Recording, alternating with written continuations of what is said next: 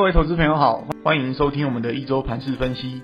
我是合格证券投资分析人员玉树临风的整股专家古今。好的，首先感谢各位昨天晚上参与我们有关高值利率股的直播。那最近盘面进入涨势末段，选股不选市哦。今年很多配息状况可能会不错的公司，最近几周不管大盘涨跌，股价都提前上涨做反应。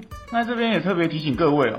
这些个股即使有高值利率，但如果短线涨太多，还是建议拉回再切入哦，千万不要勉强追高，免得到了公告日那天又变成疯狂出货日了。那如果说已经在车上的投资朋友，建议也可以先见好就收，先出一些比较好。那好的，那昨天晚上八点直播当中，有跟各位提到。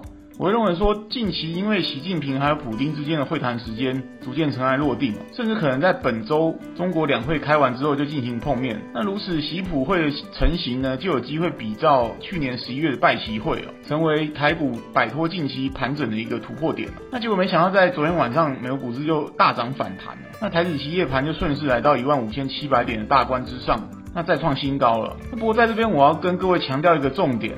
不管台股加权指数是因为美股反弹，还是寄望吉普会所带来停战可能而创高，那大家都不能就此认为之后会一片光明哦，可以放心大买了。那反而在极短线上要趁势还是进行逢高调节会比较稳当。那记得我之前一直跟各位强调，目前属于涨势的后段。那观察最近盘面上的资金已经开始轮动到一些相对比较落后的股票。那权值股这边就是 ABF 还有货柜三雄，那另外热门股这个部分呢，也因为股价涨多，筹码开始逐渐凌乱，那使得价格波动开始变得不稳定了。那像上周五创意就是因为利空哦，带所以整个 IP 族群，甚至几乎是整个半导体股。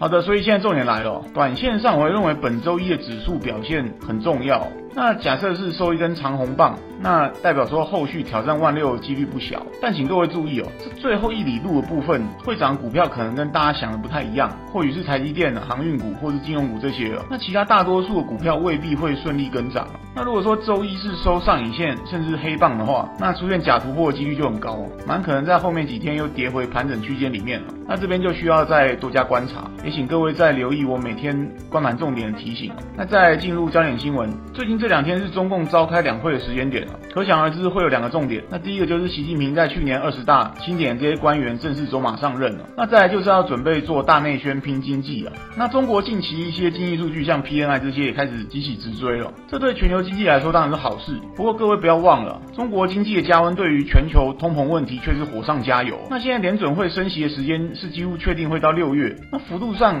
目前可能会出现变化，像。Fed 三月底的升息，目前一次升两码的几率也开始逼近三成。那如果说升两码变成一个大几率事件，届时说不定就会形成一个盘面的转折点。最后跟各位报告强势族群，上周筹码集中的强势族群仍旧包含航运、面板、观光、餐饮、ABF 这些。那这边特别讲一下航运里面的散装航运。那我会认为说，散装航运目前具备了三个优势。那首先当然是基本面开始出现转机哦，主要是因为中国解封拼经济所带动的这个原物料拉货效应。我们看到 B D I 指数近期是天天上涨，那再来第二个是股价基期还算低哦，相较于涨一倍的电子股，散装行业的股价涨幅还不算太夸张了。那最后第三点就是值率的部分了，就如同昨天直播提到的台航，另外还有像惠阳 K Y 这些股票的殖利率其实都高于台股平均不少。所以综合以上，我认为说散装船呢，应该是短线上市场资金持续关注的重点。好，那讲到弱势族群这边的话，就还是一样是金融股。那之前也提过很多次了，目前股价的位阶还是偏低哦。那如果说大盘要继续赶进度